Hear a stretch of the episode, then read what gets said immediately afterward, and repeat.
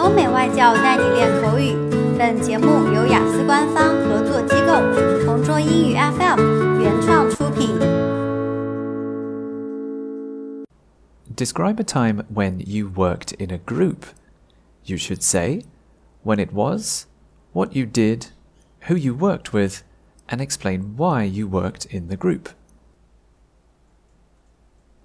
I worked with a volunteer group once. my hometown is a small city, but there is a very good community there. The local government has a social media page, and sometimes they ask for volunteers to help. I finished university, and I didn't have a job yet, so my parents told me to volunteer for the city.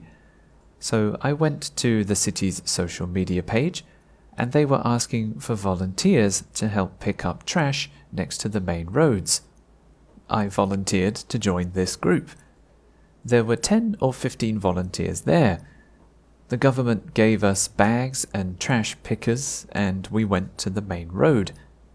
Unfortunately, there was a lot of trash next to the road. We spent three or four hours picking it up. But I met a lot of interesting people. Some volunteers were young people like me, and other people were older and grew up in the city. Everyone wanted to help make their community a nice place to live. The road looked very clean after we finished. We collected a lot of bags, and I think we made a difference. Afterwards, we went to a restaurant nearby and enjoyed some tasty food. Everyone was tired, but still very friendly and in a good mood. I added some friends on social media, and I see they still volunteer often now. I don't live in that city anymore, but I know there are good people there, so I'm happy my parents live there too. OK，今天的 Part Two 口语话题到此结束。